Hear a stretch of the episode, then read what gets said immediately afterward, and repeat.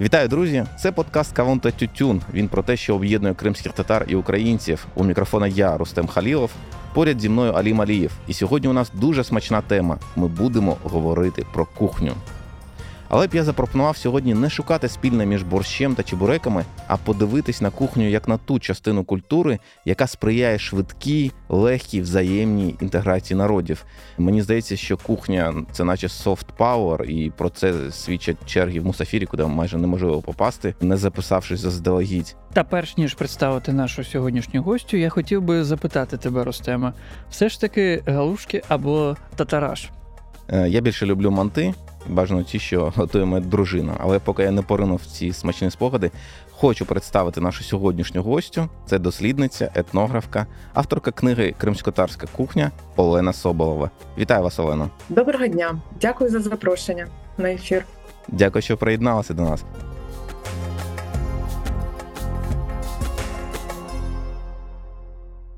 От ви провели дуже велику дослідницьку роботу з кримськотарської кухні, випустили цікавезну книжку, добре ілюстровану. Розкажіть, будь ласка, чи пам'ятаєте ви, де відбулося ваше перше гастрономічне знайомство з кримськотатарськими стравами? Звичайно, пам'ятаю, це було в 2003 році, коли я вперше потрапила в експедицію в складі кафедри етнології та краєзнавства Київського національного університету. Я тоді була студентка другого курсу. Ось і це була експедиція в село Вікторівка Бахчисарайського району. І вперше я разом з моїми колегами, старшими дослідниками, прийшла в кримсько-татарський дім до до кримських татар із метою записати інтерв'ю. І, звичайно, за традицією кримських татар нас в першу чергу пригощали. Пригощали кавою, потім пропонували пообідати і навіть давали щось із собою. Тому таке знайомство було дуже для мене вражаючим, яскравим, цікавим, мабуть, ну звичайно, не тільки кухня, але ще й самі люди і розмови дуже мене вразили. І таким чином мене зачепило на все життя, я б сказала. А скажіть, будь ласка, це з того моменту можна вважати, що розпочалось ваша вже фахова професійна зацікавленість кримстарськими традиціями, в тому числі кримстарською кухнею? Так, так, саме так і сталося. Тобто, це була перша експедиція. Я була настільки вражена, яка багата цікавезна культура кримських татар, і наскільки мало українців взагалі весь світ знає про цей народ, і вирішила, що для мене це просто буде як захоп... І для мене дійсно це була як захоплююча подорож культури кримських татар, не тільки гастрономічною, але взагалі етнічною культурою. Я писала потім і магістерську роботу, далі кандидатську, і потім опублікувала кілька книг. І ну, для мене це як я не знаю, як тема, яка залишилась зі мною на все життя, і досі я її продовжую займатися. Кава, ви кажете, що вперше там її скуштували. На смак вона відрізнялася від того, що ви куштували раніше. Це було на джезві приготовлено. Як це було? Чому вона вас е, справила на вас таке враження? Так, це було інакше ніж я куштувала раніше. Кримські татари пропонують або чорну каву, варену на джезві, або із ем, додаванням молока. І навіть е, це така особлива страва, особлива вона на смак і їсти разом в прикуску із цукром. Кусковим, ну тобто, це було дійсно дуже смачно, цікаво, але головне це була культура гостинності оскільки, мабуть, в кожному кримсько-татарському домі всіх е, дослідників відразу запрошували, пригощали і залишали переночувати. Тобто, у нас ніколи не було проблем з тим, щоб як там е, ну доступ до інформації там чи бажання респондентів щось розповідати. Кримські татари дуже відкритий народ. Вони були настільки вдячні, тому що ми. Приїжджали і досліджували їхню культуру, і це було настільки зворушливо і вражаюче, що це, мабуть, найбільше вражало це саме гостинність. Власне, повертаючись до теми чебуреків, хочеться сказати ось про що.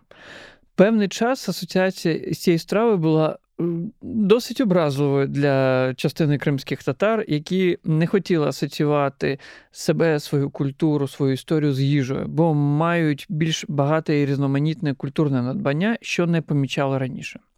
Але зараз з'явилась інша історія. Глобально про Чебірек знають багато людей, країн і народів. Але виникає питання, чи асоціюється ця страва з кримськими татарами. Бо, наприклад, Мені чебірек дуже багато попадається в меню грузинських закладів, трохи рідше в турецьких. Це до чого? В липні 22-го року культуру приготування українського борщу визнали об'єктом нематеріальної культурної спадщини ЮНЕСКО. Як на вашу думку, чи не має те саме статися з чебіреком? І чи треба нам запатентувати цю кримськотарську страву? Безперечно, потрібно, тому що це дійсно та страва, яка асоціюється саме з кримсько-татарською культурою гастрономічною. Це візитівка гастрономічної культури, і більше того, вона розповсюджена в багатьох країнах, особливо пострадянського простору і вона дійсно є унікальною. І більше того, вона дуже пасує до вуличної їжі, тобто її можна і часто в нас в Києві да продають на вині з собою. Тобто, це дійсно така дуже унікальна і особлива страва. Ось я вважаю, що дійсно це завдання на майбутнє, промоція її і долучення її до нематеріально-культурної спадщини України, а згодом і світу.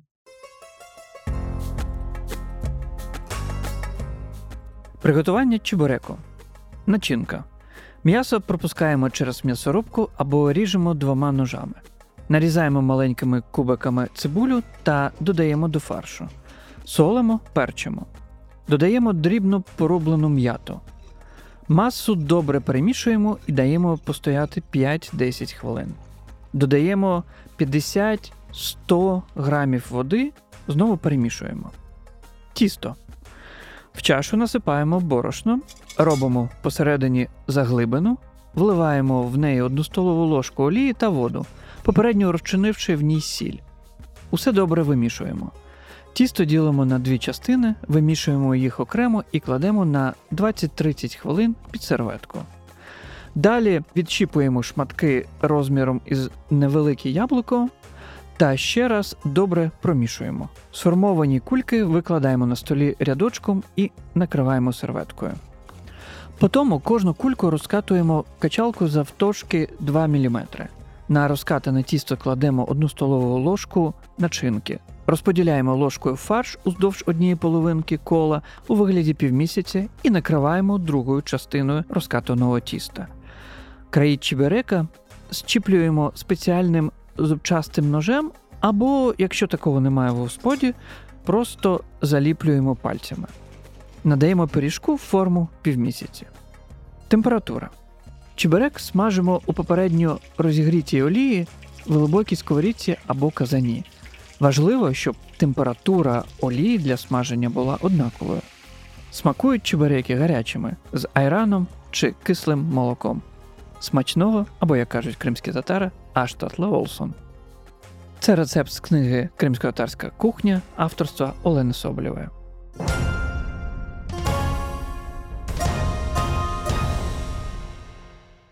Після 2014 року, коли в Києві, крім одного кафе, що було на Майдані кримськотарської кухні, почали відкриватися інші заклади, склалося враження, що українці почали масово відкривати для себе кримськотарську кухню. Наскільки це може сприяти взаємній інтеграції двох культур української і кримськотарської? Звичайно, через смак і через індивідуальні досвіди пізнається культура найкраще. Коли люди дізнаються про своїх сусідів не тільки з літератури, з преси, з офіційних якихось джерел, але і ще й свого особистого досвіду, скуштувавши страви один одного, це сприяє взаємній інтеграції найбільше. Ну от е, мій приклад, тоді, коли я потрапила в кримсько-татарські родини, опитуючи кримських татар, от власне це якби найбільш такий для мене живий і зрозумілий, оскільки я на своєму власному досвіді дізналася, хто такі кримські татари, поспілкувалася з ними, спробувала їхні страви, поговорила з ними про їхню історію і культуру. Тобто, це було дійсно важливе таке занурення в світ, яким жили на той час кримські татари, і саме от для міської культури відкриття таких закладів, громадського харчування, ресторанів, різних кафе із кримсько-татарською їжею це дійсно спосіб інтегрувати культуру кримських татар в культуру українських міст, містечок і так далі. Тобто, це надзвичайно важливо. І тут важливо теж і просвітництво, оскільки кримсько-татарська кухня трошки спрощується в нашому уявленні. Туди додаються там узбецький плов, там лагмани, ще деякі інші страви, які були запозичені кримськими татарами під час депортації.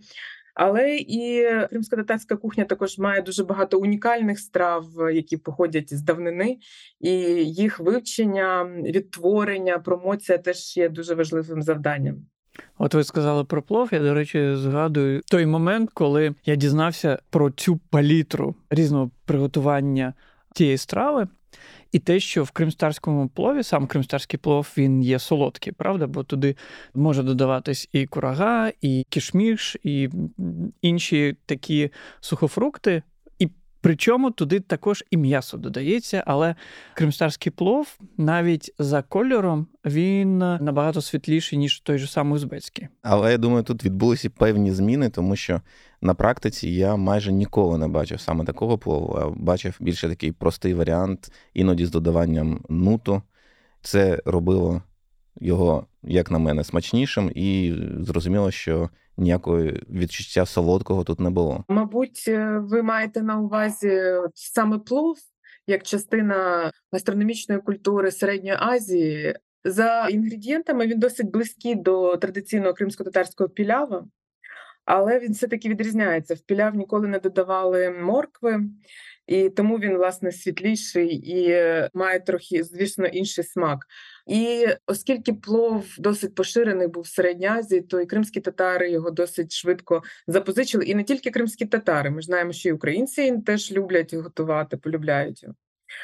Ось, а щодо піляви, я е, теж, коли я робила свої етнографічні дослідження, то на момент фіксації моїх даних вже він майже не зустрічався в Криму. Лише ті сім'ї, які хотіли, ну, наприклад, реконструювати старовинні звичаї, вони там могли б приготувати саме стародавній піляв або кашу ботка на весіллі.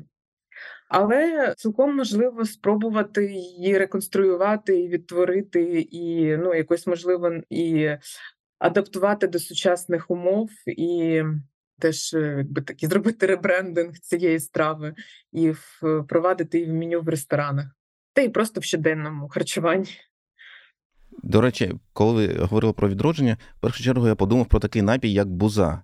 Той напій, так. такий улюблений холодний напій кримських татар і інших так. народів, е, що були поруч, який сьогодні фактично втрачено, який не роблять, і неможливо десь його знайти. Ну, можливо, там кілька людей знає, як це зробити, як правильно приготувати, але фактично його не вживають. Угу.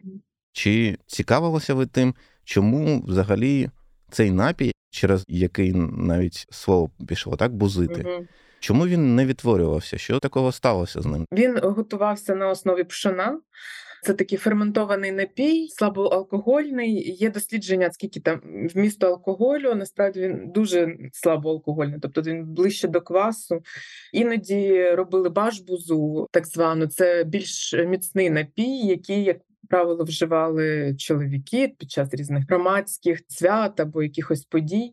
Але більше він схожий як на дійсно такий як освіжаючий квас. Чому він не відтворюється? Я один раз записала в своїх етнографічних дослідженнях, коли в родині дідусь, який спочатку був народжений в Криму, потім був в депортації, повернувся в Крим. Він весь час в холодильнику влітку робив. У нього там були ці банки, де він їх ферментував цей пшеняний напій і всі в його родині любили його вживати. І я навіть не пригадую, чи вони вживали це слово буза, вони вживали слово талкан. Талкан це із пшона така паста, можна так сказати, з якою потім розводили з водою і робили цей напій. Чому? Ну можливо, тому що все таки цей процес досить тривалий, вимагає терпіння і певної обізнаності з тим. Тобто, можливо, просто молоде покоління не хотіло вникати, як там це все робити. А в промисловому масштабі ніхто не взявся за відтворення цього напою. Але раніше в Криму він був дуже поширений. Були бузниці, так звані заклади громадського там да, харчування, так би мовити, де можна було і замовити бузу. Вони були у всіх містах: в Сімферополі, Феодосії, в Карчі. Тобто, це досить таки поширена була традиція кримських татар. Кухня це дуже динамічна історія. Вона змінюється під впливом різних подій. Наприклад, депортація вплинула на те, що ми втратили великий пласт культурної спадщини, в тому числі, мабуть, вже можна вважати зниклим багато кримстарських страв, але з'явилися й нові, які із кухнею Центральної Азії досить міцно інтегрувалися в кримстарську. Я точно знаю, що ми привезли звідти і манти, і лагман. Ми вже говорили про плов зараз, які зараз ми вже часто вважаємо своїми. Угу. Чи спільні сторінки історії кримських татар і українців створювали такі запозичення? Ну і взагалі, що є спільного між кримстарською та українською кухнею, і що їх принципово відрізняє? Звичайно, є багато спільних рис. Те, що так прям очевидно, наприклад, у кримських татар є суп алюшка шорбаси, галушка, тобто це суп з галушками. І тут ну, дуже схожа насправді назва галушка-алюшка. Тобто, скоріше за все, це якби страва запозичена один одного. Не буду казати, хто у кого, це не так важливо. Насправді таких спільностей теж дуже багато в українській культурі і у кримських татар. Взагалі, те, що впливає дуже важливо на культуру харчування, це клімат, так і ем, географія, тобто які є доступні продукти навколо, тобто що вирощується, що є основою сільського господарства. Тобто, це все дуже впливає на те, що люди їдять. І тут, звичайно, якщо ми говоримо про культуру харчування українців півдня і кримських татар, то тут дійсно дуже багато різних спільних рис. Друге, що впливає на культуру харчування, це власне сама культура, так би мовити, не те, щоб можемо сказати там духовна, але просто культура народу. Наприклад, релігія, різні релігійні обмеження. І тут якраз те, що відрізняє так кримських татар від українців, тому що релігійні обмеження різні харчові, вони різні для кримських татар і для українців. Періоди посту, те, що можна було вживати, те, що ні. Але і в цій сфері теж відбувалися певні запозичення. Наприклад, я записувала інтерв'ю на Керченському півострові в селі серед українців. Вони приїхали туди десь на початку ХХ століття. Їхня родина там оселилася в Криму, і вони жили поруч з кримськими татарами. І вони так цікаво розповідали, як вони переймали цю всю харчову культуру кримських татар. Вони почали готувати кобіте, навчилися. Тобто, це стала їх улюблена святкова страва. Вони дуже багато вживали риби, так само, як їхні сусіди, кримські татари. Це Керченський півострів. Там був видобуток е, риби різних сортів. Тобто, там вони дуже довго і багато розповідали, які в них там різні страви. І що саме цікаво, дослідники питали у них, а там свинина. Вони сказали: ні, ми вже як сюди приїхали, ми перестали свиней вирощувати. Соромно тут поруч кримські татари. Ми не могли займатися цим, тобто вирощувати свиней і споживати їхнє м'ясо. Тобто такий цікавий приклад, коли таке співжиття, коли люди поруч жили, і вони якби поважали звичаї своїх сусідів і змінювали відповідним чином свої харчові звички. Інший приклад теж я записувала у кримських татар, як в кінці 19-го, на початку 20-го століття був поширений такий. Така міграція маятникова, можна сказати, українців на територію Криму на сезонні роботи в садах чаїрах кримських татар, в тому числі не тільки, але й там місцевих фермерів, садівників. І українці жили теж поруч з кримськими татарами, і я записувала там у респондентів у одної жінки, яка говорила, що от ми жили поруч, я слухала українські пісні. Мене мама теж їх слухала, вона їх знала. Українські дівчата тут були. Вони збирали яблуки, там різні фрукти. Вони вчили вишивати нас, українські орнаменти, а також пекли ці прекрасні українські пиріжки, такі аж червоні. І вона розповідала це, яка там була начинка в цих пиріжках, і все. Тобто, теж е, такий зворотній зв'язок, коли там Е, українська культура. Теж кажете, як soft power переймалася кримськими татарами в такий спосіб. Ви самі для себе відкрили якесь блюдо кримсько-татарської кухні, яке тепер готуєте от вдома там при якихось умовах святкових чи в буднічний день? Для мене це взагалі ну хобіте. Мені дуже подобається ця страва. Я взагалі люблю солоні пироги.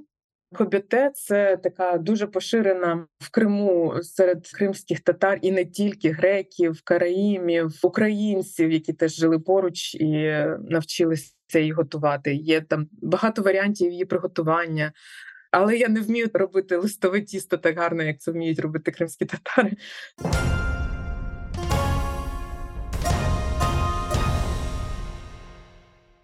Я пам'ятаю, як в дитинстві Наприклад, е, нас пригощали такою стравою, як сютлюк обіти. Це листковий пиріг, але начинка робилася не з м'яса, от як ви розповідаєте, а з молока.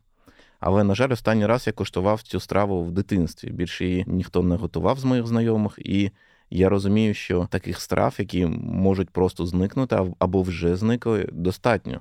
Чи вдалося так? дослідити, які кримськотарські страви не готуються вже сьогодні? Ну мені так важко сказати, які саме ну багато не готуються там, особливо те, що стосується ритуального столу, наприклад, весільного. Якби моє перше дослідження, основне про Крим це було весілля кримських татар. І, звісно, весілля з одного боку зберігає певні ритуали і традиції архаїчні, але з іншого боку, воно дуже підвладне моді. Тобто там одяг, весільний сучасний, сучасний стіл ресторанний. Звісно, і багато страв, які мали ритуальний, так би мовити, сенс у весіллі, вони звичайно втрачалися або на їхнє місце брали інші страви, там чи якісь інші комбінації страв. На жаль, такого багато, і це так природний з одного процес, з іншого боку, якби це фіксувалося на такій основі постійні з боку дослідників, були записи, реконструкції, це можна було б ну принаймні, якби не відтворити, принаймні зберегти пам'ять про це і зафіксувати. Це було б звичайно дуже добре. Ну, якщо про весілля говорити, то це та ж каша ботка. Я думаю, що можливо багато хто чув із кримських татар, а мало хто куштував.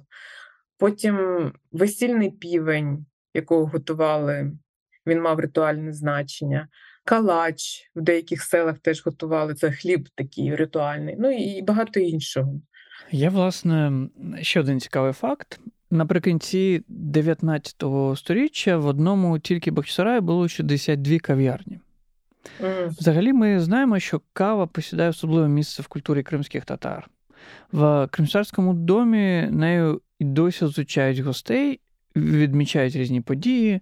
Це козайдинкаві, подають на свята, це байрамкаві і так далі. Але при цьому в мене теж складається таке враження, що кава не асоціюється у українців з кримськими татарами. Тобто, навіть якщо люди п'ють каву в турці, джазві, то е, зазвичай її називають кава по-турецьки.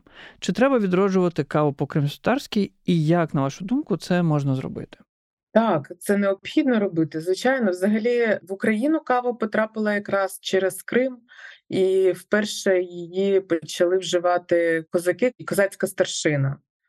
Власне, є дослідження, де зафіксовано про те, що Богдан Хмельницький він любив вживати каву, і очевидно, що це було перейнято ним саме із середовища кримських татар. І, взагалі, от ця культура громадських кав'ярень, кхаве, хане, вона взагалі це ну якби те, що дуже притаманно Криму і кримсько-татарській культурі. І звичайно, це потрібно популяризувати і відроджувати не тільки сам якби факт, що для кримських татар кава це взагалі як частина культури, це як певний ритуал вживання кави, але ще це якби культура громадського спілкування, коли в кав'ярнях збиралися чоловіки там або працівники після робочого дня. Вони замовляли каву, грала музика, відбувалися там якісь. Навіть е, якісь певні громадські події, такі там як цехові зібрання, чи а навіть весілля теж проводили в кав'ярні, чоловіча його частина. Угу. Тому так, це дуже важливо. Тобто, відтворити це як культурне явище, реконструювати. Я не знаю, спочатку реконструювати, а потім можливо і спробувати відродити. Це це було б дуже важливо і цікаво, тому що зараз кава взагалі досить популярна в Україні, і потрібно популяризувати той факт, що первинно вона прийшла із Криму до нас. Власне, я от пам'ятаю таку історію про каву ще, що в кримських татар вона традиційно розділялась на жіночу та чоловічу каву. І жіноча кава це кава з молоком, а в чоловічу каву додавали сіль. Чи це один з міфів про їжу, або це правда так і було? Можливо, це дійсно так і було. Я не можу сказати точно. Те, що я знаю, що точно чорна кава асоціюється більш чоловічою культурою, в той час як кава на молоці більше з жіночою. І теж частина вживання кави це різні солодощі, які подають до столу, там сухофрукти, горішки і різне печиво. Можуть також подати там вареню, якихось цікавих сортів, наприклад, з трояндових пелюсток. Це мені дуже запам'яталося в Криму. Була вражена, дуже смачне варення. Або із молодих зелених горіхів полоських. Теж дуже цікаве варення. Завжди кримські татари й досі тримають щось таке дуже дуже смачне і цікаве, екзотичне у себе там в шафці. І коли приходить якийсь гість, навіть незваний, неочікуваний, вони завжди дістають це. І яка б не була родина там, чи заможна, чи ні, завжди є чим пригостити ем, гостя. Ви казали про каву і про культуру спілкування. От я помітив якраз в вашій книжці безпосередньо в рецепті кави вказано, що мелимо кавові зерна в дрібний порошок, бажано молоти каву безпосередньо перед приготуванням. Я одразу уявляю цього господаря, до якого прийшли гості, і він бере в руку. У кримських татар це називається дегірмен, машинка, що перемолює каву вручну. І цією кавомолкою він деякий час працює з нею і розмовляє з гостем. І це і є так. складовою цієї кавової церемонії кримськотарської. Так, так, я теж такі пригадую моменти. Причому доставали старий дегермен, такий мідний, довгий такий. Це було дійсно цікаво. Я там дивилася, фотографувала його. І от я зараз вам розкажу. Я тут е, зараз знаходжусь в іншій країні разом зі своїми дітьми, і вирішила продовжувати своє дослідження. І так вийшло, що я знайшла теж тут біженців кримських татар родину. І я написала їм: кажу, можна я прийду до вас і запишу інтерв'ю про життя в Криму, там про все ваш шлях і так далі. І чоловік каже: Так, звичайно, приходьте, поп'ємо каву. І я ж мене прямо ж сльози на очах. Я прям згадала, як я була в Криму, і завжди ця кава як частина нашого спілкування і культури, і взагалі, от як самої події. Це була як центр спілкування нашого дійсно. І От я тепер чекаю, скоро в мене буде це інтерв'ю. Я піду в кримсько-татарську родину і згадаю своє польове минуле, і згадаю Крим, згадаю, як це все було раніше, і зараз є там. Але на жаль, нам поки що недоступне в Україні. Я думаю, що цей доступ буде. Я сподіваюся, якомога швидше. І, власне, от ви згадували про каву. Я пам'ятаю абсолютно цей запах кави з дитинства. В мене асоціювався з достатньо великою кількістю людей зранку в нас вдома. Це були сусіди, родичі, приходили, власне, і приходили на каву. У нас навіть жартували, що перед тим, як подавати основні страви на стіл, то в кримстарській традиції обов'язково подають перед тим каву. І ми жартували, що це так роблять заради того, щоб гості менше з'їли потім. Хоча насправді ні, це частина традиції. Так. Причому кава має позитивний такий сенс, якщо говорити про ритуальне споживання кави. Тобто, якщо якась була подія козайдин, тобто радісна подія, там одруження, народження дитини, то завжди подавали каву.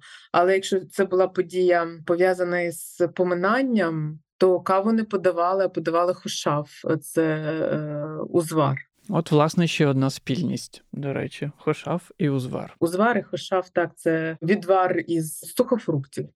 І він, до речі, і в українців теж має ритуальне значення. Його теж подавали на поминки, і у кримських татар так само. Те, що об'єднує культури. І, ну, якщо про ритуальні страви, то можна сказати про кашу. Це взагалі одна із найархаїчніших ритуальних страв у всіх часів і народів. Тобто, як mm-hmm. і в українців, так і у кримських татар. Основа ритуального столу, ритуального частування це завжди каша, варені злаки.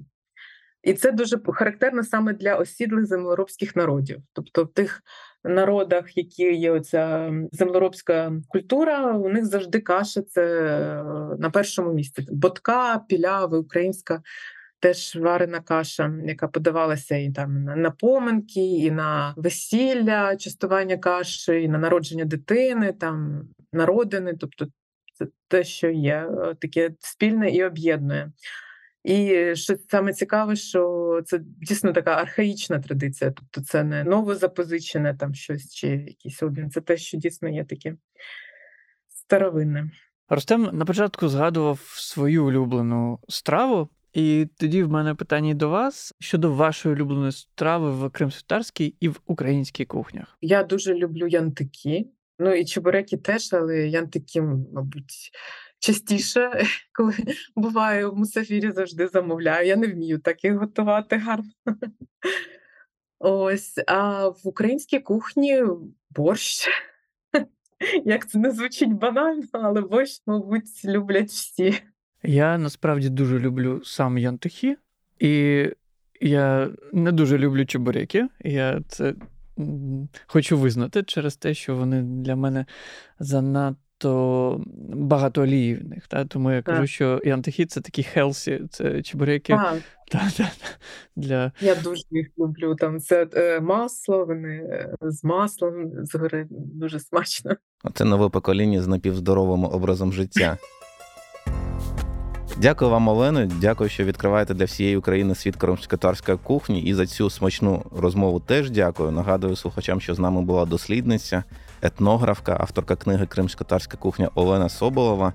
Друзі, ми прощаємося з вами до наступного подкасту, бо борщ та янтики вже чекають. Сьогодні у мікрофону було я, Рустем Халілов, та мій колега Алім Алієв. До зустрічі. До побачення.